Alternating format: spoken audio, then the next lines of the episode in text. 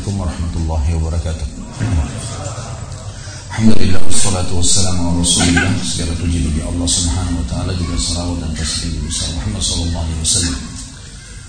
Kita masih di potongan pertama Dari definisi takwa Al-khawfu minal jalil Takut dari Allah subhanahu wa ta'ala. Dan saya jelaskan tadi Kalau Takut kepada Allah melalui dua pintu. Yang pertama memahami hakikat la ilaha illallah dan ini yang panjang lebar sudah kita jelaskan dengan contoh-contohnya tadi. Sekarang kita masuk penjelasan kepada pintu yang kedua. Bagaimana agar kita tidak takut kecuali kepada Allah Subhanahu wa taala. Selain memahami selain daripada Allah Subhanahu wa taala adalah makhluk, kita tidak perlu bergantung takut kepada mereka. Maka yang perlu kita fahamin yang kedua adalah semua yang Allah Subhanahu wa taala syariatkan kepada kita, turunkan dari langit sana melalui nabinya Muhammad sallallahu alaihi wasallam adalah panduan hidup yang terbaik. Kita tidak butuh yang lainnya. Kalau Allah mengharamkan sesuatu, berarti itu buruk buat kita dan kalau Allah halalkan pasti baik buat kita. Tidak ada yang lain, tidak ada konsep yang lain. Jadi ini harus difahami secara benar. Allah Subhanahu wa taala menurunkan hukum-hukumnya dan memang tidak ada yang layak untuk memberikan hukum, menciptakan, menentukan kecuali Allah. Kata Allah SWT dalam Al-Quran, A'udzubillahi minasyaitonirrajim, ala lahul khalqu wal amr, fatabarakallahu rabbul alamin. Keputusan semua dan penciptaan adalah di tangan Allah Subhanahu wa taala, maka maha berkah dan maha suci Allah sebagai sebaik-baik pencipta. Misal contoh teman-teman sekalian. Allah Subhanahu wa taala pada saat mengharamkan sesuatu pasti buruk buat kita. Saya angkat contoh realita lapangannya adalah perdebatan terjadi antara seorang pastor Katolik kalau Protestan berarti dari eh, apa namanya pendeta, pemimpinnya tapi ini Katolik karena dia eh, pastor. Berdebat dengan seorang syekh di negeri Syam di sebuah kampus di auditorium yang sangat besar yang hadir banyak mahasiswa muslim dan mahasiswa Nasrani. Naiklah si pastor di atas podium lalu berkata, kalian umat Islam awal dialognya nih, kalian umat Islam melarang pengikut kalian untuk menyembah berhala. Nggak boleh sembah patung, nggak boleh sembah-sembah pohon, nggak boleh sembah berhala. Tapi kalian semua sembah berhala. Buktinya kalian sujud menghadap Ka'bah. Ka'bah juga batu sama. Bedanya Ka'bah itu kotak rumah, seperti rumah. Kalau ini patung singa, ini patung kuda, sama saja berhala dari batu. Sama. Bagaimana bisa kalian mengatakan kalian ini melarang tapi kalian melakukannya? Ini syubhat yang pertama. Ini kalau bukan ahlinya yang jawab bisa berbahaya juga. Karena secara akal benar juga gitu kan. Baik. Yang kedua, kalian mengharamkan babi. Katanya salah satu penyebabnya karena babi makan kotoran. Saya akan buat peternakan babi terbesar di Eropa. Minumnya susu, makannya daging. Udah nggak ada penyebab haramnya. Sementara kalian umat Islam makan ayam, sementara ayam itu makan kotoran. Subhanallah, Allah selalu menyiapkan orang-orang hamba-hambanya memang yang saleh dan berilmu menjawab. Beliau berdiri syekhnya dari tempat duduknya lalu berkata, Pastor, saya harap anda nggak usah turun dari podium, di atas itu saja. Saya akan jawab dari sini. Untuk memberikan penjelasan kepada umat Islam ini bukan pertanyaan yang berat. Jangan sampai dianggap ini bermasalah. Untuk menenangkan audiens muslim. Lalu dia berkata, kalau pertanyaan permasalahan pertama yang anda katakan bahwasanya kami menyembah berhala anda keliru. Kami ini satu kaum, sekelompok orang yang beriman kepada Tuhan kami Allah Subhanahu wa taala sebagaimana kalian tahu juga ada Tuhan namanya Allah. Dan kami sangat patuh. Apa yang Tuhan kami perintahkan kami kerjakan, apa yang dilarang kami tinggalkan. Kasus kami sujud menghadap Ka'bah bukan karena Ka'bahnya, tapi karena ada perintahnya. Kalau perintah ke laut kami hadap laut, ke pohon kami hadap pohon. Jadi bukan karena Ka'bah. Makanya Ka'bah itu kalau mau rubuh direnovasi, Nggak ada sesuatu yang masalah di situ. Dia cuma simbolik saja. Sedikit saya keluar dari kisah ini teman-teman sekalian sekaligus saya perbaikin kepada seluruh muslimin mudah-mudahan sampai ke umumnya kaum muslimin selain anda di masjid ini agar tidak melakukan lagi kesalahan-kesalahan seperti ini. Banyak orang di antara kita subhanallah tidak memahami statement Umar bin Khattab. Umar bin Khattab radhiyallahu pernah di zaman khilafahnya beliau karena orangnya tinggi besar sampai dikatakan dalam cirinya kalau duduk di atas kuda kakinya hampir sampai di tanah gitu kan. Beliau di zaman khilafah berdiri di depan Hajar Aswad pada saat lagi mau tawaf, lalu beliau berteriak dengan suara keras. Beliau mengatakan, "Wahai Hajar Aswad" dengan suara keras. Orang-orang pada dengar di musim haji, lagi rame. Demi Allah saya tahu kau hanya batu biasa. Kalau saya tidak melihat Rasulullah SAW menciummu, saya tidak akan menciummu. Faham maksudnya? Tugas kita di Hajar Aswad hanya mencium titik, nggak ada yang lain. Jemaah haji kita ini ada yang bapak-bapak kopiannya digosok-gosok. Kenapa pak? Wangi. Pastilah wangi. Bayangin kalau jutaan mulut cium nggak dikasih minyak wangi sama kerajaan Saudi bisa bawa apa Hajar Aswad?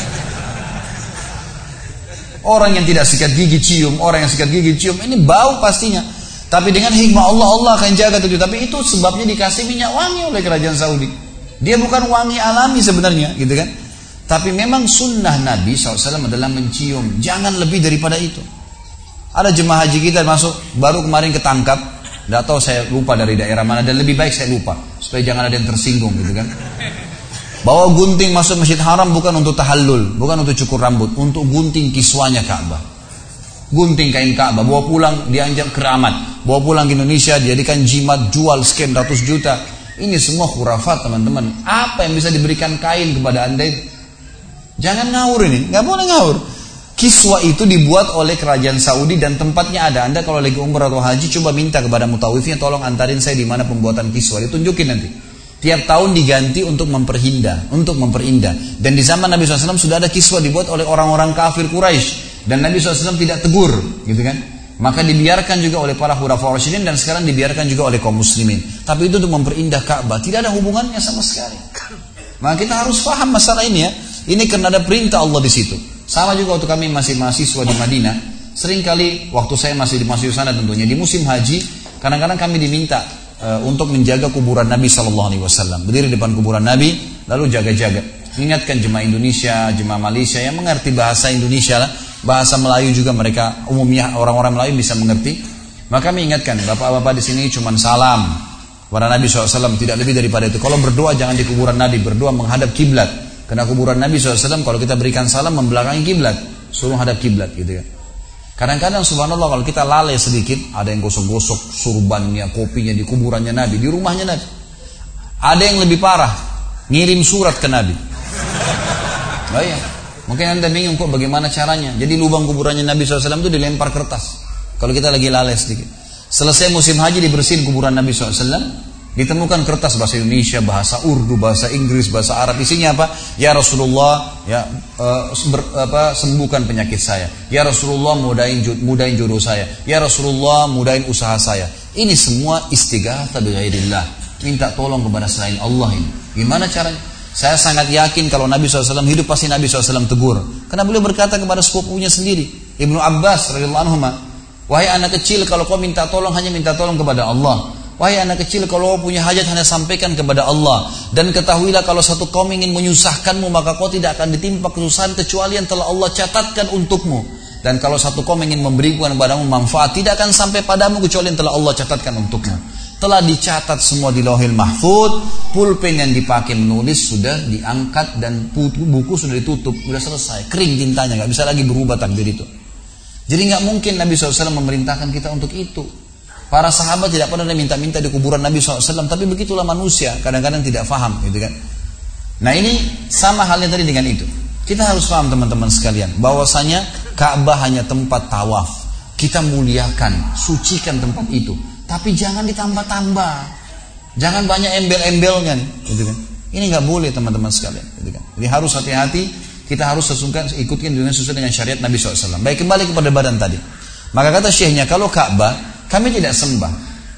Hanya karena ada perintah Tuhan kami ke situ maka kami kerjakan. Kalau perintah Tuhan kami ke laut kami ke laut, kalau ke pohon kami ke pohon, tapi karena Ka'bah kami hadap Ka'bah semua. Yang kedua, ini saksi bahasan kita. Allah Subhanahu wa taala pada saat mengharamkan sesuatu teman-teman sekalian. Ini Allah Subhanahu wa taala mengikutkan sesuatu yang memang sesuatu yang haram itu buruk buat kesehatan kita. Dan kalau halal bukan cuma sekedar Allah bolehkan, tapi baik buat kita karena Allah sebagai pencipta lebih tahu. Salah satu subhanallah penyebab babi diharamkan dalam agama Islam bukan hanya sekedar pengharaman dari Allah. Ada penelitian, penelitian lain mengatakan kena cacing pita yang berbahaya bagi manusia. Ada beragam macam hal yang disebutkan. Ada mungkin 80 sekian penyakit yang ada dalam babi itu. Tapi ada salah satu yang ingin Syekh ini jelaskan kepada pastor tadi, seluruh audiens dan mungkin kita juga akan dengar pada saat sekarang. Kata syekhnya, ingin mempertemukan antara hukum syari pengharaman dengan penemuan teknologi tercanggih. Ternyata daging yang dikonsumsi oleh manusia teman-teman sekalian itu bisa mentransfer ya sifat atau karakter dari hewan yang dimakan dagingnya. Dan ini salah satu hikmah kenapa kita tidak boleh makan hewan buas. Karena bisa mentransfer sifat buas itu. Itu penelitian ilmiah tuh. Kata syekhnya, panitia tolong datangkan babi tiga ekor, ayam tiga ekor. Dua jantan, satu betina, dua jantan, satu betina. Naikkan babi dulu. Ternyata babi teman-teman sekalian punya satu sifat buruk. Jadi kalau jantan sama jantan ingin menggauli betina, babi sama babi jantan sama jantan saling merangsang dulu. Yang terangsang lebih dulu itu datang menggauli betina, Kemudian dia kembali rangsang temannya yang jantan untuk menggauli betina yang sama. Jadi subhanallah orang biasa makan babi ini, dia sudah hilang rasa girah, kecemburuannya sudah nggak ada. Mau gonta ganti pasangan, mau istrinya sama istri temannya gonta ganti itu udah biasa. Ini makin banyak dimakan maka makin tidak ada sama sekali kecemburuannya. Sama dengan itu bahkan bahkan dia merangsang temannya untuk gauli betina dia. Sudah selesai kata Syekh sudah lihat turunkan naikkan ayam. Apa yang terjadi dengan ayam? Si jantan sama jantan bersaing, begitu menang, dia memiliki si betina dan dia tidak akan membiarkan jantan siapa pun mendekati si betina kecuali dia sudah mati. Kata syekhnya apa? Inilah perbedaan dan perumpamaan antara kami dengan kalian. Kalian seperti babi itu, kami seperti ayam itu. Kami dalam Islam punya mahram namanya. Ibu, saudari, istri, anak. Gak boleh sembarangan orang pegang, orang lihat. Ada tempatnya, ada ada syaratnya. Nikah dengan cara baik-baik, datangkan mahar, saksi, ada wali, ada macam-macam baru bisa, gitu kan. Kalau nggak nggak boleh. Maka terjawablah kasus tadi. Jadi Allah SWT kalau mengharamkan sesuatu pasti ada manfaatnya teman-teman sekalian. Jadi kita tinggalkan saja. Cuma kita orang beriman ini karena tidak mengadakan penelitian, kita cuma jalankan. Tapi itu sudah hal yang sudah cukup sebenarnya. Ini satu sisi masalah halal dan haram. Baik. Saya ingin sentuh yang lain, masalah hukum Islam. Hukum Islam teman-teman sekalian juga sangat mulia, gitu kan. Allah SWT mengatakan, A'udzubillahi minasyaitonirrajim, walakum fil qisasi hayatun ya ulil albab. Di dalam kisas itu, pencuri dipotong tangannya, pezina dicambuk, orang memburu dipenggal lehernya, ada kemakmuran kehidupan bagi kalian wahai orang-orang yang berakal. Kemakmuran kehidupan itu. Baik.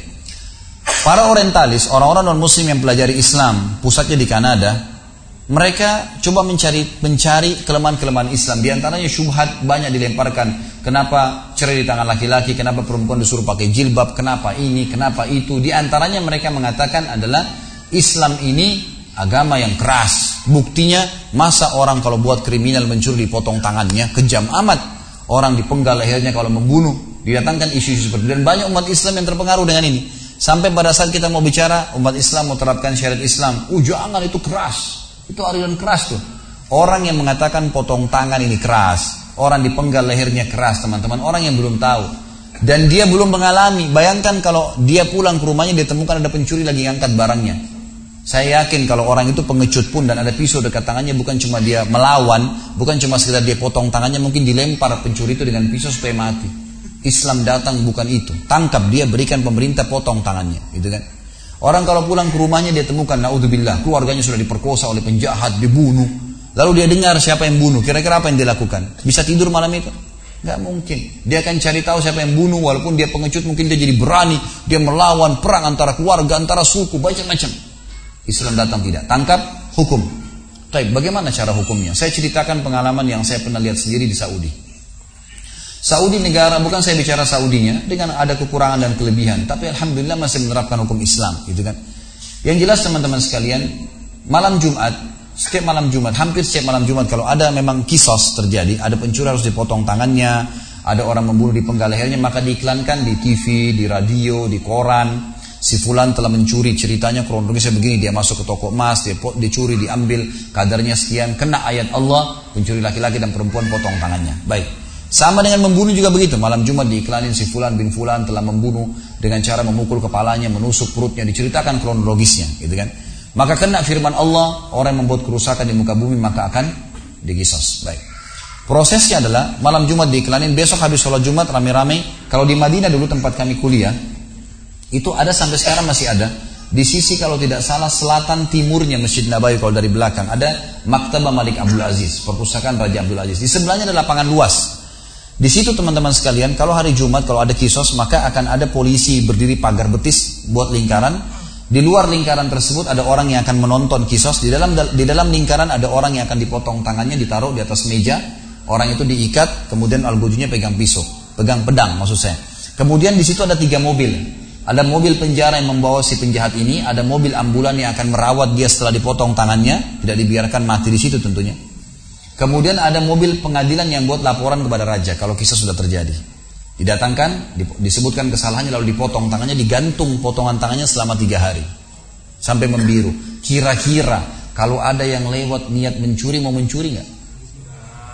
Makanya mobil mewah di Saudi itu mobil mewah, si mobil mewah di diparkir pinggir jalan gak ada yang berani sentuh. Sentuh tangan melayang.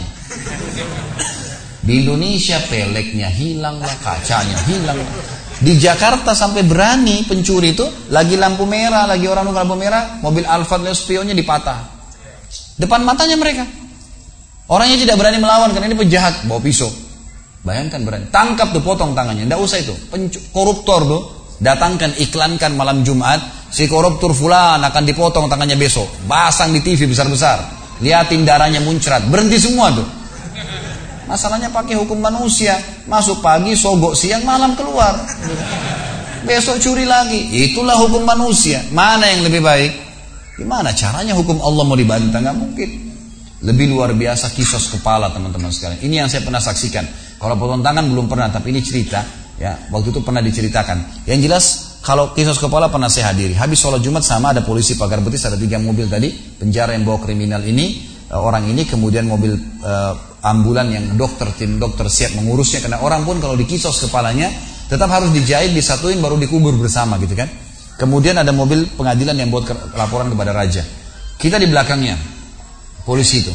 Kemudian Algojo agak berbeda sedikit. Algojo mengambil tiga langkah dari orang yang akan dikisos. Orang yang akan dikisosnya diikat tangannya dengan rantai dengan kedua telapak kakinya. Jadi tangan kakinya diikat ke belakang, kepalanya ditutup dengan kain hitam dan ditundukkan dan dia tertunduk karena belakang ini terikat. Lalu algojonya ngambil tiga langkah dari orang yang akan dikisos, tiga langkah. Di sebelah kanannya algojo itu ada keluarganya orang yang dibunuh, keluarganya. Algojonya jalan langkah pertama, dia lihat ke sana. Kalau tidak mereka diam, di sana ada tiga orang, dua orang, pokoknya walinya ayahnya kah, saudaranya kah, ya, suaminya kah, pokoknya di sana ada orang walinya. Dia langkah langkah pertama dia lihat, kalau mereka diam dia melangkah langkah kedua, dia balik lagi, lihat lagi. Kalau mereka diam dia melangkah langkah ketiga, dia lihat lagi ke sana. Terakhir pedangnya diangkat. Kalau mereka diam dipenggal orang ini.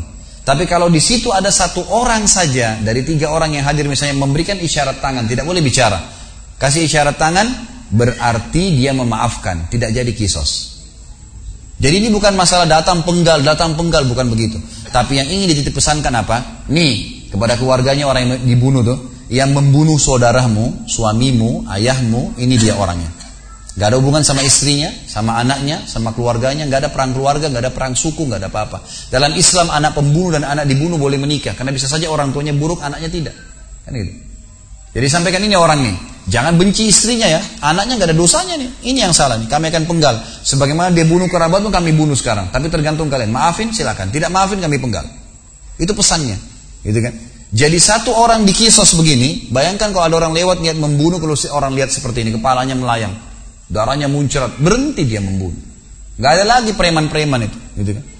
Kita keluar jam 3 subuh, jam 4 subuh, jam 2 malam. Di Saudi nggak ada ketakutan sama sekali. Nggak ada orang yang hadang, nggak ada orang aman, tentram, nggak ada apa-apa. Soalnya ini melayang kepalanya, mengganggu melayang. Sentuh mobil potong tangan, gitu kan. Maka kalau dia mereka maafin tinggal orang ini bayar denda saja. Seperti itu teman-teman sekalian. Jadi memang hukum Allah Subhanahu wa taala ini bukan hukum manusia. Makanya Allah mengingatkan, "Wa man lam yahkum bima anzalallah fa ulaikumul fasiqun, kafirun, zalimun." Tiga kali Allah ulangi. Siapa yang tidak berhukum dengan hukum Allah, mereka kafir, mereka zalim, mereka fasik. Kenapa kalian masih pilih hukum manusia yang bisa tertipu dengan hukum-hukum itu? Berapa banyak koruptor yang keluar masuk keluar penjara, bahkan penjaranya kalah hotel bintang 5, pasang AC, pasang segala, makan segala macam. Ini apa? Kalau zaman Umar bin Khattab sudah hilang semua lehernya. Bisa. Jadi Allah Subhanahu wa taala menurunkan hukum itu demi kebaikan. Kan itu. Dari dua pintu inilah teman-teman sekalian seseorang mukmin tahu dan hanya tunduk kepada Tuhannya. Yang pertama, dia yakin bahwasanya hanya Allah yang menciptakan semuanya dan selain Allah adalah makhluknya tidak perlu takut termasuk pada syaitan yang paling banyak menipu manusia. Yang kedua adalah apa pun yang Allah halalkan dan haramkan dan Allah terapkan sebagai hukum diterapkan, diterima. Gak usah khawatir dengan ya hasilnya, pasti baik buat kita. Ini dan cukup banyak contoh berhubungan dengan masalah ini. Ini poin pertama teman-teman dan ini agak panjang karena memang ini yang saya ingin titik beratkan masalah akidah. Kita bahas tiga potongan yang terusnya dan saya ringkaskan. Yang kedua teman-teman sekalian potongan takwa adalah wal amal bitanzil. Setelah kita tahu Tuhan kita Allah Subhanahu wa taala, ya, tidak ada Tuhan selain Dia la ilaha illallah. Dia telah mengutus uh, nabinya Muhammad SAW menurunkan Al-Qur'an wahyu supaya kita tahu mana halal haram, kita tahu hukum-hukumnya, kita tinggal jalankan sampai meninggal masuk ke dalam surga insya Allah. Maka teman-teman sekalian kita harus mengikuti dengan definisi yang kedua, al-amalu bitanzil. Tinggal bagaimana kita beribadah sesuai dengan apa yang Allah inginkan. Di Indonesia ini kita mau beribadah tapi semau kita, bukan maunya Allah. Ini nggak bisa. Harus ikutin Allah. Allah bilang subuh dua rakaat, dua rakaat. Allah bilang syaratnya harus udu, hadap kiblat, tutup aurat, harus nggak diikutin batal. Duhur, asar, empat empat rakaat ya sudah begitu. Kita nggak ada tugasnya sebagai manusia memprotes. Kenapa duhur sama asar berdekatannya dua-duanya empat rakaat? Coba Allah gabungin aja jam dua siang kita sholat empat rakaat. Loh Allah maunya begitu sebagai pencipta. Kita ikutin, tidak ditambah nggak dikurangin, gitu kan? Maka Allah akan terima. Anda kalau bekerja di satu perusahaan, lalu pimpinan perusahaannya bilang begini, kalau hari Senin pakai baju putih, Selasa pakai baju hitam, Rabu pakai baju biru ya. Ada pegawai datang hari Senin pakai baju biru, pakai baju hari Rabu. Walaupun rapi, dari terima sama perusahaan. Karena peraturannya harus pakai baju yang warna hari Senin, gitu kan? Itu baru peraturan manusia. Bagaimana peraturan Allah Subhanahu Wa Taala? Banyak manusia melanggar masalah ini semaunya sendiri. Kita sudah ada Rasulullah Sallallahu Alaihi Wasallam. Saya tulis sebuah buku mudah-mudahan Allah mudahkan. Allah insya Allah. Saya belum terbitkan sekarang tapi mudah-mudahan. Judulnya Kiaiku Muhammad Kiai Anda siapa? Buku ini sengaja saya tulis untuk mengingatkan banyak umat Islam, terutama di Indonesia yang sudah bergelar kiai ini, itu mengalahkan Nabi Muhammad SAW. Kenapa saya bilang mengalahkan?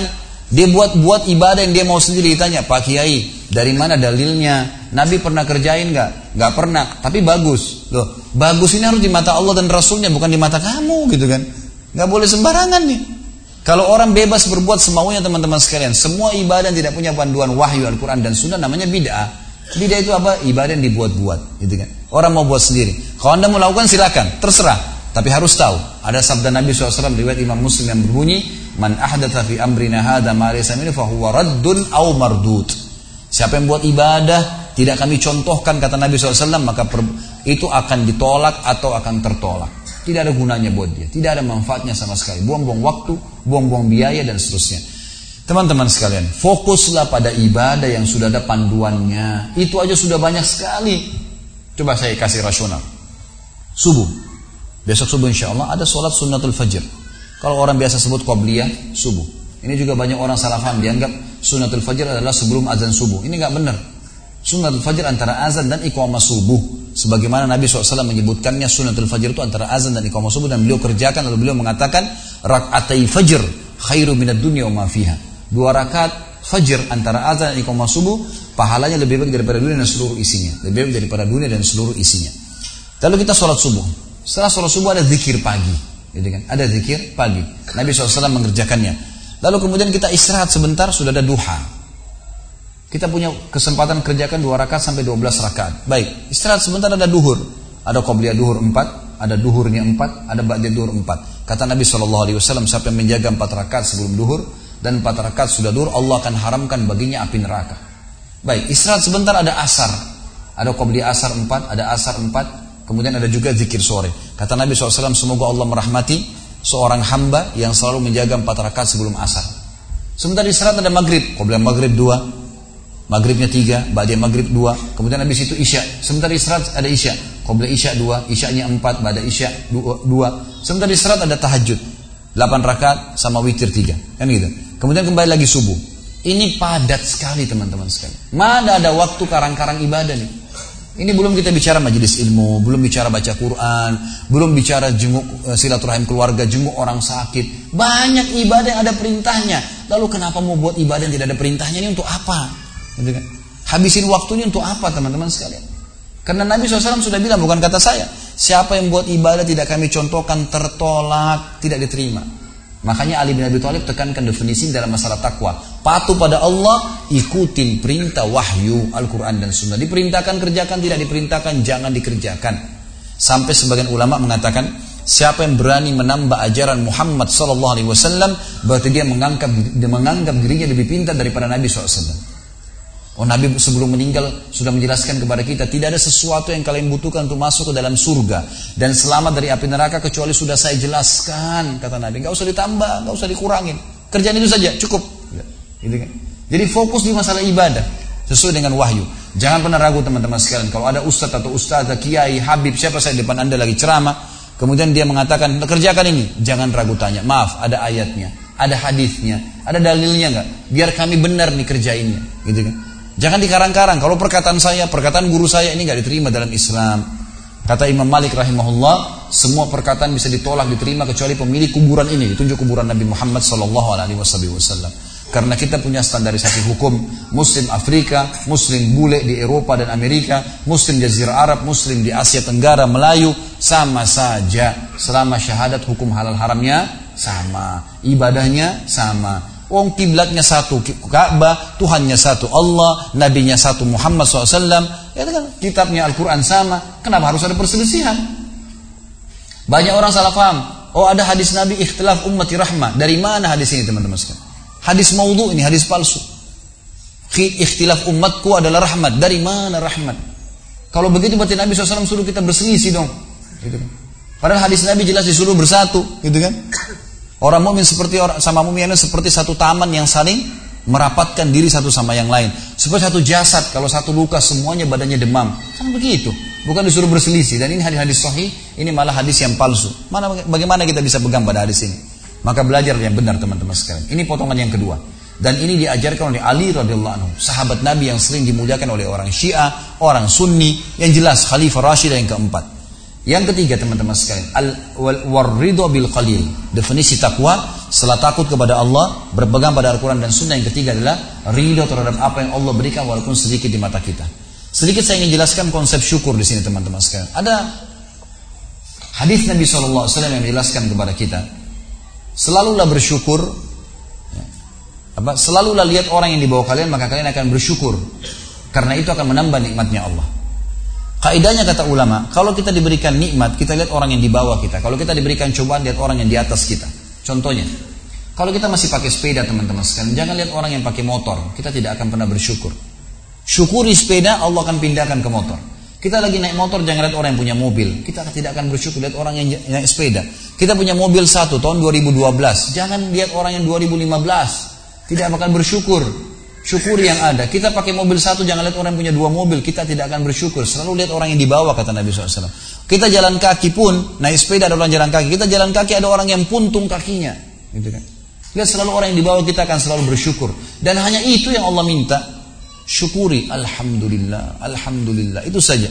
Sebagian ulama salaf dari sahabat dan tabiin teman-teman sekalian kalau lagi bergerak, ber, bekerja, jalan, beraktivitas, Lisan mereka kalau tidak lagi ngobrol sama orang kalau bukan alhamdulillah astagfirullah. Dua saja.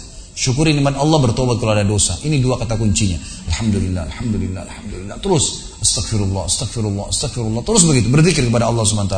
Sampai dinukil Syekh bin Bas rahimahullah seorang mufti Saudi yang sudah meninggal, asalnya dari Yaman tapi warga negara Saudi yang buta matanya.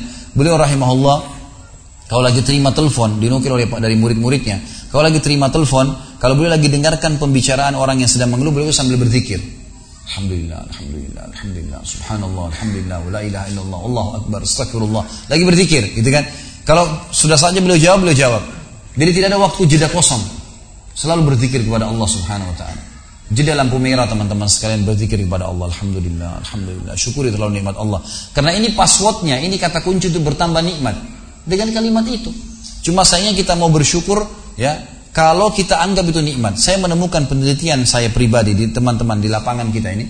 Kenapa banyak umat Islam yang jarang bersyukur? Karena mereka mau bersyukur kalau yang sudah dianggap oleh dia nikmat. Kalau yang dia belum anggap nikmat, dia tidak bersyukur. Misal, targetnya mobil, Allah masih kasih motor. Dia tidak syukur itu motor. Kamu nih apa datang? Naik motor. Mana motor kamu? Itu tuh yang sudah butut, tuh sudah lima tahun. Padahal motor ini sudah banyak ngantar dia ke mana-mana. Gitu kan? Coba Alhamdulillah di motor saya Masya Allah berjasa. Insya Allah sebulan kemudian Allah ganti. Gitu. Syukuri dulu yang ada. Gitu kan. Orang banyak mengeluh, tidak mau bersyukur. Karena dia belum anggap nikmat. Dia targetnya rumah besar, Allah masih kasih rumah kecil. Tidak disyukuri. Ini rumah saya, tapi sering gini, tapi masih kecil, tapi masih begini. Ada orang subhanallah dari pertama ketemu sampai pisah semuanya keluhan. Istri saya begini, suami saya begini, pembantu saya begini, kerjaan saya begini, semua keluhan. Tidak benar lisannya mengatakan Alhamdulillah. Bagaimana Allah mau tambah nih? Gitu kan? Gak mungkin. Baik, tingkatan manusia. Kalau kita diberikan cobaan lihat orang yang lebih berat teman-teman saya. Kalau kita flu, ada orang flu dan demam. Jangan lihat orang yang sehat, karena kita tidak bersyukur gitu kan. Atau kita tidak bisa sabar. Kalau kita flu dan demam, ada orang flu demam rematik. Kita flu demam rematik, ada orang stroke. Kita stroke, ada orang meninggal. Maksimal mati gitu kan.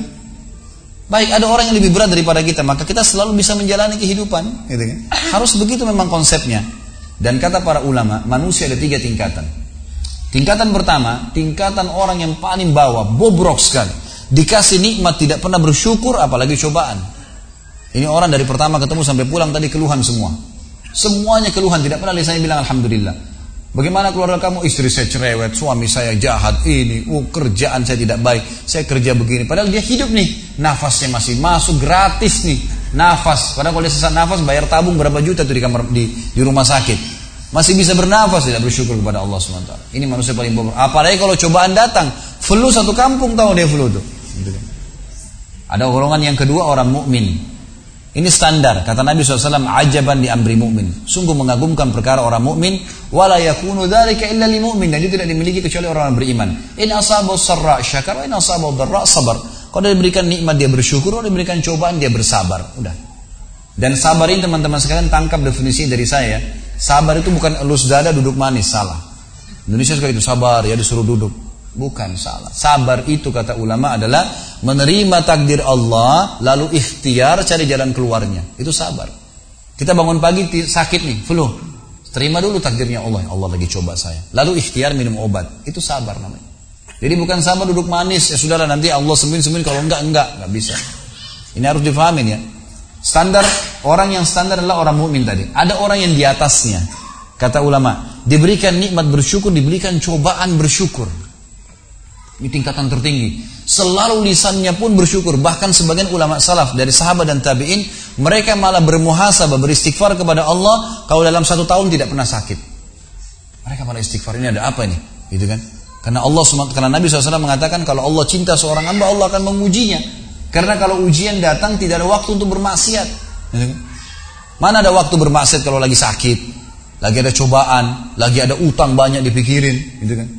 Gak ada waktu untuk maksiat. Tapi kalau lagi leha-leha, semuanya lagi ada, oh terbuka sekali itu syaitan. Dikipas-kipas sama syaitan, ayo zina, ayo gini, ayo ke diskotik, ayo gini, oh buat ini, gak apa-apa nanti taubat. Ini digoda sama syaitan. Nah, tingkatan ini tertinggi teman-teman sekalian. Bagaimana memahaminya? Bagaimana kalau diberikan nikmat bersyukur baiklah. Setiap minum alhamdulillah, makan alhamdulillah, apa saja alhamdulillah. Dan kita tahu, minum disuruh habis minum baca alhamdulillah, habis makan alhamdulillah, bangun tidur alhamdulillah. Tujuannya supaya nikmat itu terus bertahan dan bertambah, gitu kan? Baik. Kalau kita diberikan cobaan bagaimana caranya bisa bersyukur? Ulama berikan gambaran. Dengan cara tadi menggunakan kaidahnya, membayangkan sesuatu yang lebih berat daripada itu. Misal, ini saya kasih contoh. Kalau ada seseorang pulang ke rumahnya, kemudian ditemukan rumahnya kebakaran. Kebakaran. Apa yang harus dilakukan? Di dalam Islam teman-teman sekalian, kalau sesuatu sedang terjadi, kita dianjurkan untuk tidak bertanya kenapa terjadi. Sudah selesai, kata Nabi SAW, kalau terjadi sesuatu pada kalian, ucapkan, Qaddarallahu ma sya'fa'al. Allah sudah takdirkan, Allah berbuat yang dia mau. Udah, sudah selesai, gitu kan? Kalau kita pulang ke rumah, ternyata rumah kita kebakaran. Yang kita harus lakukan dalam Islam, kata para ulama, tidak bertanya kenapa kebakaran, tapi solusinya. Apa jalan keluarnya? Baik, panggil tetangga, ambil air, telepon pemadam kebakaran, ikhtiar. Ikhtiar, itu tugas kita. Kalau lagi datang musibah, kita ikhtiar, gitu kan? Sambil menikmati prosesnya. Ternyata rumahnya juga hangus nggak ditemukan sedikit pun. Apakah dia masih bisa bersyukur teman-teman sekalian? Jawabannya iya dengan sangat jelas. Dia bisa mengatakan Alhamdulillah saya nggak di rumah pada saat itu.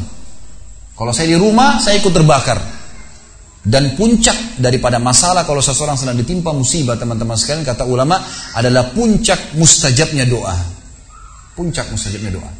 Jadi kalau musibah sedang datang itu luar biasa hubungan seorang hamba dengan Tuhannya. Allah ijabah doa-doanya itu. Apalagi kalau dia terzalimi itu luar biasa. Kesempatan. Kenapa? Pas kena. Baik. Saya pernah punya pengalaman teman-teman sekalian. Waktu itu namanya manusia dicoba. Saya pernah ada cobaan, ada beberapa hal yang saya ingin bayar di Jakarta dan terlambat. Saya datang mau khutbah Jumat di masjid. Ini ini bukan masalah ria. Jadi antum bisa menceritakan sesuatu kalau bisa bermanfaat bagi orang dan kontrol masalah riaknya. Fa'amma bi nikmati rabbika fahaddits. Nikmat Tuhanmu ceritakan, hai Muhammad kalau memang bisa memberikan manfaat kepada orang lain. Dan bukan ria itu kan kalau kita iakan, kalau kita tidak iakan tidak akan ria. Makanya Sa'id bin Musayyib rahimahullah pernah berkata, saya 40 tahun sholat, gitu kan? Selama 40 tahun tidak pernah ketinggalan takbiratul ihram pertama imam. Dia ceritakan tentang dirinya. Dia tahu dirinya nggak ria, dia cuma berikan manfaat kepada orang. Sementara Nabi SAW mengatakan siapa yang bisa menjaga 40 hari saja. Tidak kehilangan takbiratul ihram pertama imam. Imam Allah Akbar dan juga Allah Akbar. Maka dia diselamatkan dari sifat kemunafikan. Selamanya nggak pernah dusta itu. Selamanya nggak bakal ungkirin janji. Selamanya tidak akan tidak akan berkhianat di amanah, gitu kan? Baik, teman-teman sekalian, saya pernah ada di musibah, kemudian ada masalah yang saya hadapi, lalu saya datang mau khutbah Jumat. Waktu itu masih agak lama, sekitar jam setengah sebelas, jam dua belas duhurnya. Saya masuk belum sholat dua, saya masuk masjid, saya sholat. Subhanallah, saya masuk di depan mimbar. Saya yakin ada orang lihat. Lagi sholat, sujud, sujud, saya lagi asyik betul. Saya rasakan kenikmatan sujud dalam berdoa itu. Pada saat musibah, beda sekali dengan sekarang. Sekarang saya mau coba nangis nggak bisa. Susah. Pada saat itu nangis sama Allah, ya Allah mudahin, ya Allah gini, ya Allah mudah ya. Kita enak sekali kayak lagi curhat sama Allah gitu. Merasa nikmat sampai rasanya nggak mau angkat kepala kepala dari sujudnya.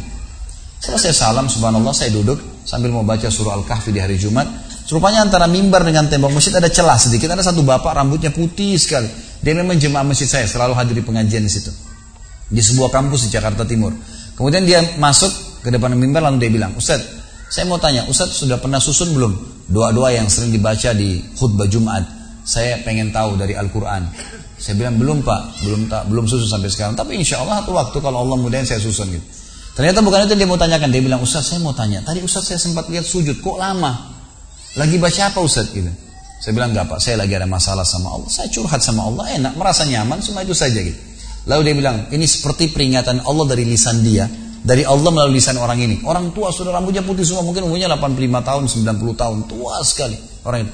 Dia mengatakan, Ustaz perlu tahu, saya sampai rambut saya seputih ini belum pernah saya rasakan nikmatnya sujud seperti itu. Saya berharap saya bisa sujud dan menangis seperti itu. Berharap satu kali saja seumur hidup saya. Saya tiba-tiba berkata subhanallah. Kayak Allah sedang sampaikan kepada saya. Kalau saya tidak timpakan musibah ini padamu hai Khalid. Kau tidak akan rasakan nikmat itu sujud. Gitu kan. Jadi musibah tuh datang kepada kita sebuah hal yang luar biasa. Musibah bisa disyukurin gitu kan. Disyukur, Alhamdulillah kita harus mengatakan begitu. Teman-teman, ada hal-hal yang kadang-kadang kita anggap buruk. Tapi sebuah nikmat dari Allah subhanahu wa ta'ala. Saya kasih contoh. Lapar misalnya. Haus. Capek. Kira-kira di sini mau lapar nggak? Mau haus nggak? Mau capek nggak? Umumnya orang menjawab tidak. Karena memang orang tidak mau lapar, tidak mau haus, tidak mau capek. Tapi kita lupa teman-teman sekalian, tanpa lapar tidak enak kita makan. Tanpa haus tidak enak kita minum. Tanpa capek tidak enak kita istirahat. Coba ya. Kalau antum lagi habis makan dua piring udah kenyang, dihidangkan lagi ayam bakar, kambing bakar, sapi, macam-macam. Masih mau makan? Coba kalau lagi lapar, tempe sama sambal sama nasi, enak gak? Luar biasa. Kalau lagi haus kering tenggorokan dikasih air es, minum, nikmatnya luar biasa. Coba kalau lagi tidak haus, Pak mau minum apa? Ibu mau minum apa? Apa ya? Dia sendiri bingung mau minum apa, karena nggak haus. Gitu kan. Coba kalau haus, air es. Minta khusus air es. Gitu kan. Coba kalau dari pagi teman-teman disuruh tidur sampai malam. Malam suruh tidur lagi, mau tidur gak? Coba kalau kita banting tulang, kerja capek, malam tidur 3 jam, enak gak? Makanya mulai sekarang kalau lapar, haus, capek bilangnya apa? Bukan adu lapar. Bukan adu haus. Bukan adu capek. Gitu kan. Alhamdulillah lapar. Karena lapar masih enak seperti makan, enak lahap. Gitu kan. Harusnya begitu. Jadi Allah subhanahu wa ta'ala memberikan kita yang di mata manusia pun cobaan sebenarnya sebuah nikmat yang luar biasa. Tingkat level tertinggi teman-teman adalah nikmat ada Alhamdulillah. Cobaan ada Alhamdulillah. Luar biasa. Semua disyukurin sama dia. Karena dia tahu bagaimana Allah sangat sayang dengan dia. Bahkan kata Nabi SAW, Inna Allah idha habba abdan ibtalah. Allah kalau cinta seorang hamba, Allah akan mengujinya. Allah uji dengan ujian. Gitu kan? Jadi ujian itu akan membuat dia lebih dekat dengan Allah subhanahu wa ta'ala. Baik. Inilah masalah konsep syukur teman-teman sekalian. Belajarlah bersyukur ya dalam segala hal. Yang terakhir teman-teman sekalian potongan masalah takwa adalah istidadul yaumir rahil. Punya persiapan untuk menghadapi kematian. Mari kita lima menit saja ke depan berpikir merenungi apa yang saya sampaikan. Teman-teman sekalian, kita ini sebagai orang beriman tahu dunia ini akan dilaluin. Kita tidak akan berlama-lama di sini. Jangan sampai dunia ini menjadi target utama. Berantem gara-gara tanah, berebutan karena warisan, berebutan karena jabatan, kadang-kadang berebutan hanya karena masalah pasangan hidup. Untuk apa? Untuk apa teman-teman sekalian? Dunia ini mungkin di mata antum kelihatan besar kalau dekat. Misal, saya tidak tahu bapak-bapak mengerti nggak. Kalau ibu-ibu biasanya langsung mengerti kalau masalah contoh-contoh perhiasan. Kalau ada orang punya berlian, besarnya seperti bola pimpong, kaya nggak? Rupanya ada juga bapak-bapak yang paham. Itu kaya luar biasa nih. Kalau dia punya berlian seperti bola basket, kaya nggak? Coba taruh berlian yang seperti bola basket itu di tanah, terus antum naik pesawat ke atas. Makin jauh, makin jauh. Kelihatan enggak? Orang yang perebutkan tanah seribu kali seribu meter, satu hektar, berapa hektar, tumpah-tumpahan darah. Padahal kalau dia naik pesawat hilang semua tuh. Mobil mewah, bangga-banggaan dengan mereknya. Kalau kita di pesawat kayak gentong-gentong lagi jalan. Cuma hiasan dunia. Apa yang mau dikejar? Gitu kan? Seorang mukmin tahu dunia hanya fasilitas saja untuk mengejar akhirat. Akhirat yang abadi, teman-teman. Akhirat yang abadi kejar di sana. Walad darul akhiratul lahiyal hayawan kata Allah. Darul akhirah, tempat akhirat adalah kehidupan yang abadi. Di akhirat kata Nabi SAW, kalau seorang mukmin masuk ke dalam surga, tidak ada capek. Tidak ada capek. Nggak ada gangguan orang. Nggak ada sedih. Nggak ada penyakit. Nggak ada buang air besar. Nggak ada buang air kecil. Makanan dan minuman yang dimakan ahli surga yang tidak dibutuhkan oleh tubuhnya akan keluar dalam bentuk keringat yang lebih wangi dari bau kasturi. Nggak ada lagi masa tua. Nggak ada masa anak-anak. Semuanya berumur 33 tahun dan semua laki-laki akan kembali kepada poster ayahnya Adam 60 siku ke langit 27 setengah meter. Dan semua perempuan kembali kepada poster ibunya Hawa 40 siku ke langit 17 setengah meter. Nggak lebih ya daripada itu dan tidak pendek tidak tinggi. Jadi teman-teman yang pendek nggak usah khawatir. Ini cuma dunia Sampai orang beriman pun tahu kalau ada orang lahir dalam kondisi fisiknya luar biasa, matanya buta, telinganya tuli, tangannya, kakinya semua putus, gitu kan? itu tetap bagi orang beriman punya nilai. Karena itu cuma dunia. Begitu dia meninggal, jasadnya akan dimakan oleh tanah. Sebagaimana sabda Nabi SAW, semua jasad kalian akan dimakan oleh tanah kecuali tulang ekor kalian yang darinya Allah akan tumbuhkan kalian. Di akhirat ditumbuhkan jasad yang baru. Itu yang akan hidup bersama kita di surga atau di neraka, gitu kan? Jadi ini cuma dunia sebentar. Untuk apa dikejar, teman-teman sekalian? Ingat, Nabi SAW pernah keluar dalam hadis Bukhari dari masjid beliau, kemudian beliau menggambar kotak. Lalu beliau mengatakan, Inilah kotak kehidupan manusia. Seperti meja ini misalnya, inilah kotak kehidupan manusia. Lalu Nabi SAW menggaris dari luar kotak, di bawah kaki beliau, digaris, dilewatin kotak ini sampai melewati kotak tengah, di depan. Panjang. Lalu kata Nabi SAW, ini angan-angan manusia. Ini angan-angannya. Angan-angannya melampaui kehidupannya. Lebih 500 tahun ke depan, padahal umurnya cuma 60-70. Lalu Nabi SAW menarik dengan tongkatnya dengan keras dari sisi kanan garis kotak, digaris dengan keras sampai terbongkar tanah itu digaris dan memutus garis tengah itu. Lalu beliau mengatakan dan ini kematian yang akan datang memutus angan-angannya. Di Jakarta kemarin teman-teman sekali, ini bukan nakut-nakutin, tapi di Jakarta kemarin begitu. Ada orang keluar dari mall, kisah nyata. Bawa kresek banyak sekali, habis belanja buat keluarganya. Mobilnya Masya Allah mewah luar biasa. Super lux, paling mahal. Parkir, begitu melihat tukang parkir, Alhamdulillah Tukang parkirnya sangat senang nih, karena ini orang kaya, pasti kasih tip yang banyak gitu. Naik di mobilnya, di starter mobil tidak pakai supir kebetulan, dia nyalain, mobil di depan ada, mobil di belakang ada, jadi terhimpit. Tiba-tiba orang ini tuh starter mobilnya diinjak gas dengan sangat keras mundur ke belakang, nabrak mobil di belakang, hancur total. Tukang parkirnya pun tadi jadi marah. Pak, apa nggak lihat ngambil marah-marah? Tapi anehnya orang ini gasnya terus kencang, oh, gitu ribut, gitu kan? Maka tukang parkir curiga, dibuka pintu orang itu sudah meninggal dunia. Teman-teman sekalian, pernah nggak orang ini berpikir dia akan mati pada saat keluar dari mall? Kalau dia tahu dia tidak bakal keluar ke mall tuh. Di depan rumah, di depan mata saya pernah ada orang meninggal di, di, di rumah sakit ayah saya. Kebetulan di Makassar beliau punya rumah sakit dan itu di pinggir jalan raya. Sore hari, subhanallah ada anak muda. Saya pas lagi di teras lantai dua rumah ayah saya itu kelihatan jalan raya. Jadi kelihatan orang kejadian ini. Ada anak muda lagi pakai motor, waktu itu motor baru dia jalan. Jadi jalurnya dua jalur gitu kan.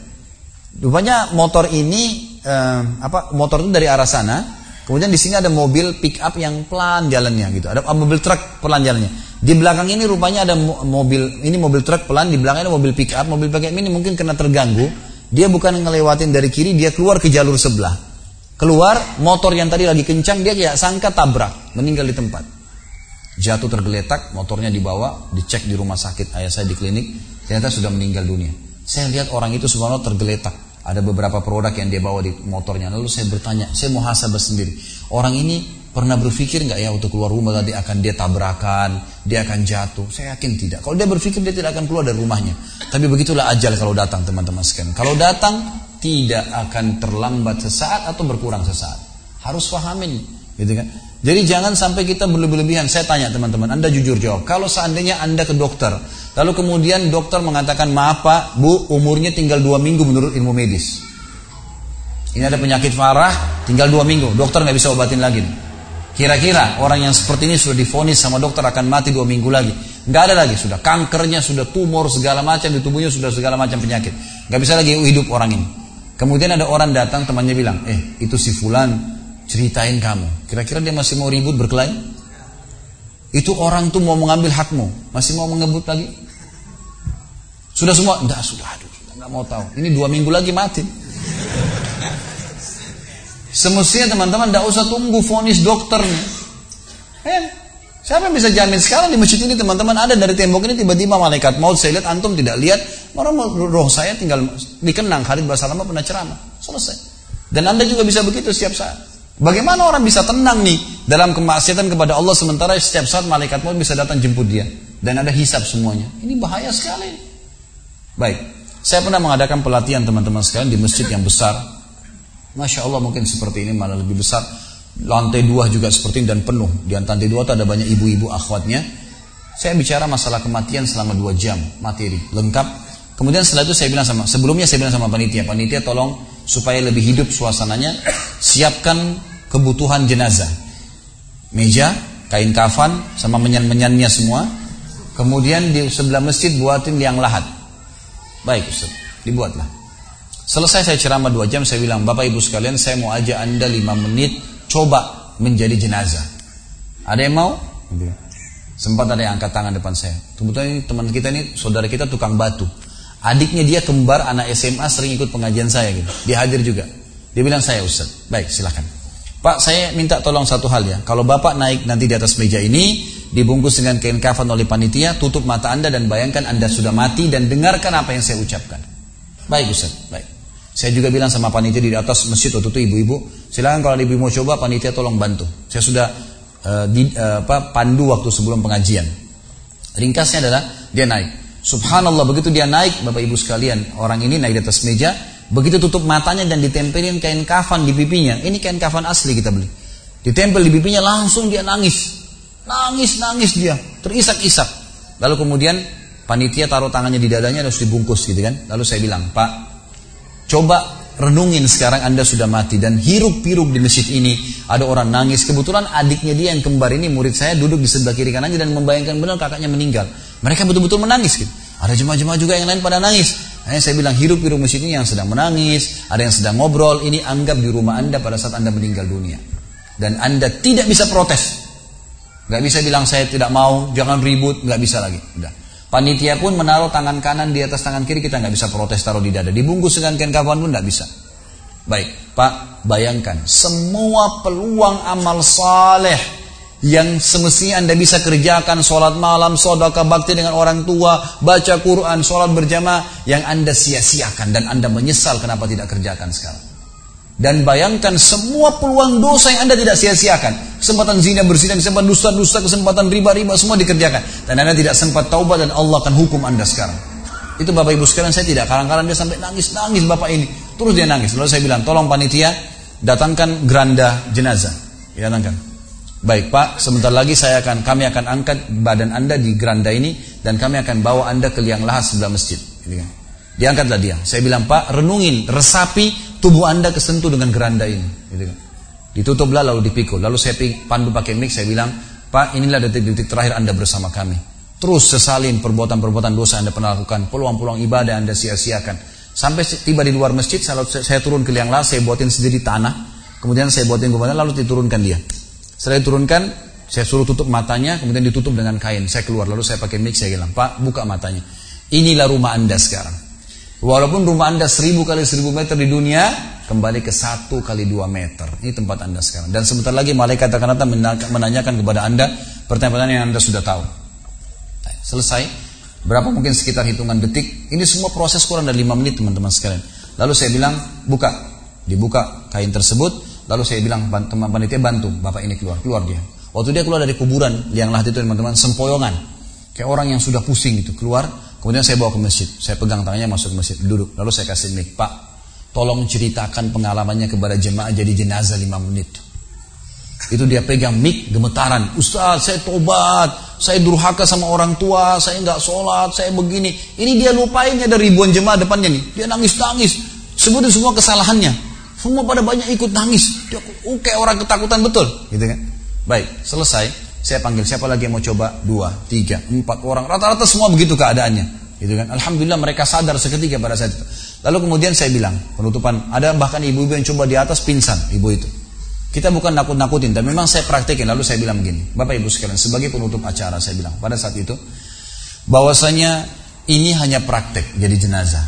Tapi ini ya akan datang satu waktu anda dibungkus kain kafan tidak bisa kembali lagi. Sekarang masih bisa kembali beramal soleh. Dan ini pernah diperingatkan oleh Hasan Basri rahimahullah. Beliau pernah ngantar jenazah diikuti oleh seseorang. Lalu Hasan Basri tanya wahai fulan kalau seandainya jenazah ini tiba-tiba hidup sekarang apa yang dia kerjakan? Kata orang ini tentu dia akan sholat dia akan puasa dia akan ngaji dia akan kerjakan ibadah-ibadah. Kata Hasan Basri kenapa? Dia bilang karena dia sudah mati dia tahu nilainya ibadah itu. Kata Hasan Basri yang kau ucapkan benar. Tapi di depan matamu ini tidak bisa hidup lagi. Kamu sekarang masih hidup, kerjakan seperti dia kalau dia hidup. Jangan tunggu itu, itu kan? Ingat teman-teman, pujian teman, ancaman teman, atau orang sekitar kita, hanya sepanjang lidahnya. Kamu hebat ya, kamu kaya ya, kamu gagah ya, kamu cantik ya, sepanjang lidahnya demi Allah. Mau apa itu? Apa yang mau direbut? Orang-orang setengah mati sholat malam sejam dua jam besok ceritain ke orang hanya butuh pujian sepanjang lidah dia. Untuk apa? Teman-teman yang suka riak nih, saya ajarin caranya gampang. Ada caranya gampang. Kalau anda besok pagi mau cerita kepada teman-teman anda di kantor atau tempat, saya sholat tadi malam, sholat malam, gak usah tunggu besok pagi setengah mati ngantuk-ngantuk nanti malam bangun. Jam 2 malam sebentar datangin rumah teman yang jadi target ketok pintunya ini saya mau sholat lihat ya selesai gitu kan untuk apa nunggu besok setengah mati gitu kan Gak ada gunanya ria, pujian orang sepanjang lidahnya. Jangan, gitu kan. Gak ada gunanya. Jadi teman-teman sekalian sadarilah mati akan datang. Dan jadilah seperti Bilal radhiyallahu anhu sahabat Nabi yang mulia waktu ditanya ma ra'yuka bil maut? Apa pendapat anda dengan kematian? Kata beliau marhaban bil maut. Selamat datang kematian. Apa yang saya mau takutin? Apa yang dia mau takutin kalau selama hidupnya dari bangun tidur sampai tidur semua ketaatan? Pastilah terbalik. Orang rindu gitu kan? Orang momen itu rindu waktu terjadi perang Yarmuk tahun 14 Hijriah. Waktu itu dipimpin oleh Khalid bin Walid dengan di situ di dalam pasukan ada Sa'id bin Zaid. Sa'id bin Zaid salah satu dijamin masuk surga. Teman-teman bisa nonton serialnya di website di www.khalidbasalama.com ada serial sahabat. Saya ceritakan di situ. Ceritanya, jadi kata Sa'id bin Zaid, waktu kami berhadapan dengan pasukan Bizantium, Romawi, Nasrani ini, mereka jumlahnya 120 ribu orang, dipimpin oleh pendeta-pendeta dengan salib-salib yang besar dari emas. Lalu mereka memukul pedang-pedang mereka di perisai mereka sambil melantunkan yel-yel mereka sehingga membuat kami pun sempat nyali kami ciut gitu kata Sa'id bin Zaid. Lalu subhanallah datanglah Abu Ubaidah bin Jarrah pimpinan perang yang lain mengatakan ya, muslimin beginilah begitulah semangatlah pahala jihad disampaikan. Lalu tiba-tiba ada satu orang yang membakar semangat kami. Satu orang dia datang mengatakan, "Wahai Abu Ubaidah," pimpinannya, "Wahai Abu Ubaidah, saya sekarang sudah tidak sabar mau mati syahid, saya mau masuk sekarang ke sana." Gitu kan. Ada pesanmu untuk Rasulullah SAW? Ada pesan tidak untuk Nabi? Saya sudah tahu saya akan mati nih. Kata Abu Beda sampaikan salam kami dan kami memperjuangkan agamanya. Orang itu pun masuk ke pasar, ke musuh sendirian. Menembus musuh tersebut sampai mati syahid. Kata Sa'id bin Zaid. Suatu saya lihat semangatnya orang tersebut dan tahu yakin dengan janji Allah benar. Maka saya loncat dari kuda saya lalu saya tunduk. Kemudian saya membaca Allahu Akbar lalu saya menyerang musuh. Semenjak itu rasa takut, rasa takut saya hilang dan akhirnya kami memenangkan peperangan. Jadi memang teman-teman sekalian, mati itu akan dilaluin. Dan memang mati sebuah pintu, kita harus laluin. Tanpa mati tidak bisa. Tapi orang beriman tahu, mati itu justru kebahagiaan buat dia. Karena semua yang bertahun-tahun dia kerjakan, dia akan panen di sana. Semua kehidupan abadi ada di sana, maka dia rindu dengan mati. Tidak perlu takut, gitu kan? Toh akan datang. Jadi harusnya difahami masalah-masalah seperti ini. Baik teman-teman sekalian. Kita tutup dengan sebuah kisah yang kita rangkumkan insya Allah tentang masalah orang kalau bertakwa kepada Allah, Allah akan berikan kepadanya banyak sekali manfaat. Kisah ini teman-teman sekalian, kalau sudah ada yang pernah dengar, anggap insya Allah review ilmu. Kalau ada yang belum dengar, anggap insya Allah tambahan iman. Gitu ya. Kisah ini saya berikan nama dengan kisah sebuah terong.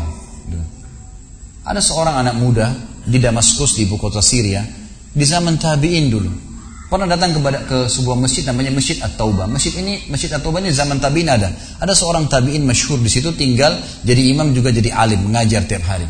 Anak muda ini datang lalu berkata, "Wahai imam, imam kalau kita kiai. Wahai imam, saya datang dari luar Damaskus. Ya, miskin tidak punya apa-apa tapi saya mau belajar agama. Boleh nggak saya numpang tinggal di masjid bersama Anda? Saya bantu-bantu lalu saya hidup bersama Anda. Maksudnya makan minum bersama Anda." Kata ya Syekh itu, silahkan, nggak masalah. Tapi harus sabar, ya ikutin kehidupan saya. Apa yang saya makan, kau makan. Apa yang saya minum, kau minum. Kata anak muda ini, baiklah. Anak muda ini cerita, dia bilang, setelah tiga bulan saya tinggal dengan syekh saya. Ternyata syekh saya ini orangnya sangat zuhud, luar biasa. Ada makanan makan, tidak ada makanan puasa. Dan hari ini sudah tiga hari kami puasa. Buka puasa sahur dengan sebutir kurma segelas air, buka puasa juga begitu. Tapi ini sudah hari ketiga. Syekh saya masih kuat, saya sudah tidak kuat lagi dia bilang. Saking tidak kuatnya saya bungkukkan punggung saya menekan perut saya supaya lapar saya hilang. Dalam keadaan begitu, syaitan datang menggacokkan pikiran saya sambil berkata, wahai anak muda, di benak saya terlintas, sekarang sudah halal buat kau mencuri makanan. Kalau kau tidak curi makanan, kau mau makan dari mana? Akan mati kelaparan. Minta sama gurumu, gurumu nggak punya. Minta-minta sama orang, gurumu larang, minta-minta sama orang. Sekarang kau curi makanan sepotong roti yang penting tidak mati kelaparan. Dia bilang dalam kondisi saya berkecamuk pikiran syaitan begitu, saya berpikir mencuri makanan di rumah di sebelah masjid.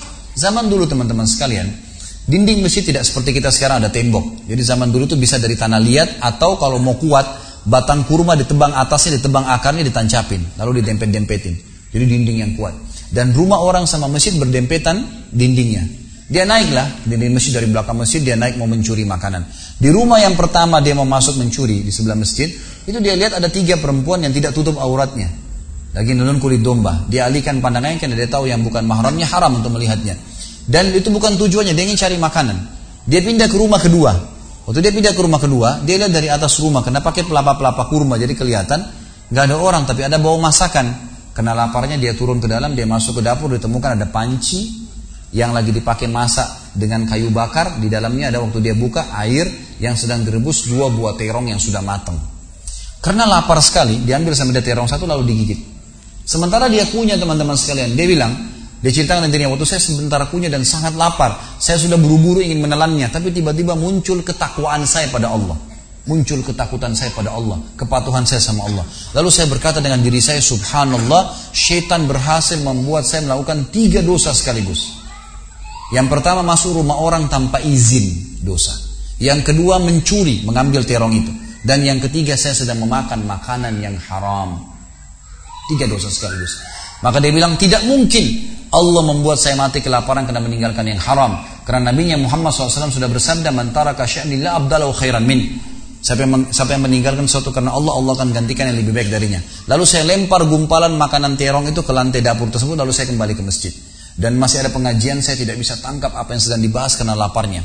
Waktu bubar pengajian dia bilang, guru saya duduk di kursinya, saya pun duduk di tiang salah satu masjid. Ada satu orang tua di belakang masjid. Lalu masuklah seorang wanita dari pintu masjid bercadar, berbicara dengan guru saya sambil guru saya menundukkan pandangannya. Setelah itu guru saya mengangkat kepalanya lalu melihat ke arah saya dan memanggil, ke sinilah muridku. Datanglah saya, kata anak muda ini.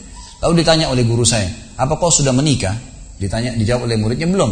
Lalu ditanya dua kali, apa kau ingin menikah? Dia tidak jawab. Apa kau ingin menikah? Tidak jawab. Sampai tiga kali, apa kau ingin menikah? Dia tidak jawab. Lalu kata anak muda ini, wahai imam, wahai syekh, ya guru saya. Saya setelah Allah subhanahu wa ta'ala, hidup saya bergantung pada anda. Apa yang anda makan, saya makan. Apa yang anda minum, saya minum. Sekarang sudah tiga hari kita punya makanan dan minuman, puasa. Dan saya sangat lapar. Kalau saya nikah, saya mau beri makan dari mana istri saya? Lalu kata syekhnya, ini perempuan di sebelah saya yang bercadar baru selesai masa iddah meninggal suaminya. Empat bulan, sepuluh hari. Dan dia ditinggalkan harta yang cukup, dia masih muda, dia takut fitnah. Dia ingin saya carikan jodoh, saya anggap kamu cocok. Kamu mau? Dia bilang iya. Tanya perempuan, kamu mau? Dia bilang iya. Syekhnya keluarin kendi dari kamar, dikasihkan jadi mahar, panggil walinya perempuan, panggil dua saksi, kalimat akad, selesai. Hitungan menit nih. Lalu kata syekhnya, pulanglah ke rumah istrimu. Saatnya sekarang kamu pulang, udah. Nanti kalau mau sholat, mau ibadah, silakan datang ke masjid. Sudah nggak perlu lagi numpang di masjid gitu. Pulanglah dia sama istrinya. Dia, dia ceritain. Dia maksud saya jalan sama istri, saya masih malu-malu, baru nikah. Dan ini kan memang hitungan menit nih. Ya, dia baru tadi kelaparan, tiba-tiba sekarang sudah nikah gitu. Dia bilang, dia bilang, saya jalan. Keluar dari masjid, lewat di rumah pertama yang dia tadi manjat mencuri, mau mencuri, dia lewatin sama istrinya. Begitu masuk tiba di depan pintu rumah kedua yang dia manjat, gitu kan? Istrinya berhenti, buka pintu rumah lalu berkata, masuklah suamiku ini rumah kita. Rumah yang tadi dia mencuri nih. Maka dia pun bilang saya masuk ke ruang tamu, saya melihat di atas ini benar rumah tadi yang saya masuk mencuri. Istrinya bilang, wahai suamiku, tadi saya dengar anda sudah tiga hari nggak makan, mau makan? Dia bilang iya. Istrinya masuk ke dapur ditemukan apa? Panci terbuka, terong yang sudah digigit. Ini kisah nyatanya. Gitu. Tiba-tiba perempuan ini bilang, siapa yang makan terong saya? Spontan, gitu. teriak gitu kan. Pada saat dia teriak, maka laki-laki ini mengucapkan kalimat begini. Ini dari saksi bahasan kita. Dia mengatakan, ke sinilah istriku. Demi Allah begini ceritanya. Kronologisnya saya manjat, saya turun, saya lapar, saya makan. Dan demi Allah sebelum saya telan, karena saya takut sama Allah, saya lempar ke dapur, ke lantai dapurmu dan belum kering tuh. Gitu kan? Maka perempuan ini mengucapkan kalimat, saya berharap semua muslimah di belakang sana juga punya iman seperti ini. Kata para ulama, wa, ucapan wanita ini perlu diukir dengan ukiran emas karena menandakan iman yang luar biasa. Kata kata dia, wahai suamiku, engkau meninggalkan segumpal makanan haram. Allah jadikan makanan itu, pancinya, rumahnya, pemilik rumahnya jadi milikmu sekarang.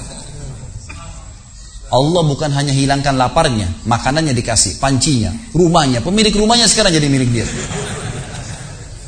Orang yang bertakwa kepada Allah diberikan jalan keluar teman-teman sekalian. Jadi bertakwalah sama Allah, hanya patuh dan tunduk kepadanya. Semua yang baik di mata Allah, semua yang buruk buruk juga di mata Allah SWT. Dan jangan pedulikan urusan dunia ini jalankan sesuai dengan apa yang Allah SWT inginkan. Allah Mungkin sampai sini dulu. Mohon maaf karena saya tidak, saya harus buru-buru. Ini sudah jam berapa nih? Setengah sepuluh. Hah?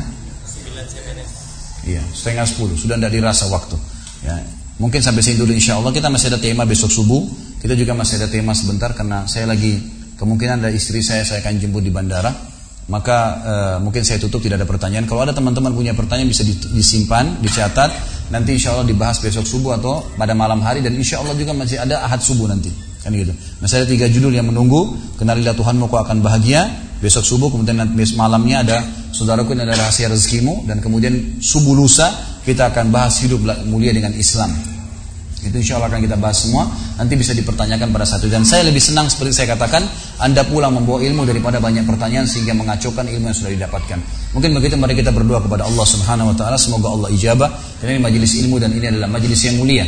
Semoga saja semua orang-orang yang terlilit utang dilunasi utangnya, semua orang yang sakit ya, disembuhkan penyakitnya, semua yang punya masalah diselesaikan permasalahannya, seluruh muslimin ya, yang sudah mendapatkan hidayah dimudahkan untuk mengamalkan, yang belum dapat hidayah dimudahkan untuk mendapatkan ilmu dan hidayah, dan seluruh muslimin di Palestina, di Syria, di Yaman, di Irak, di Myanmar yang sedang tertindas Allah berikan kepada mereka kemenangan, kokohkan telapak kaki mereka, ikhlaskan niat mereka, terima para syuhada mereka dan Allah muliakan Islam di tangan mereka dan tangan kita. Dan semoga Allah Subhanahu wa taala mempartisipasikan kita bersama mereka di pahala baik dengan doa dengan hati dan juga dengan jiwa kita. Dan semoga Allah yang saya yakin sekarang sedang melihat kita. Malaikatnya sedang hadir di majelis ilmu yang mulia agar menyatukan kita semua di surga firdausnya tanpa hisab di mana ia satukan kita di majelis ilmu yang mulia ini kalau benar dari Allah kalau salah dari saya pastinya tolong dimaafkan. Mari kita tutup dengan kafaratul majlis. Subhanakallahumma wa bihamdika asyhadu an la ilaha illallah astaghfirullah tubu ilaih. Wassalamualaikum warahmatullahi wabarakatuh. Jemaah Allah supaya jangan meninggalkan tempat, insya Allah ada saudara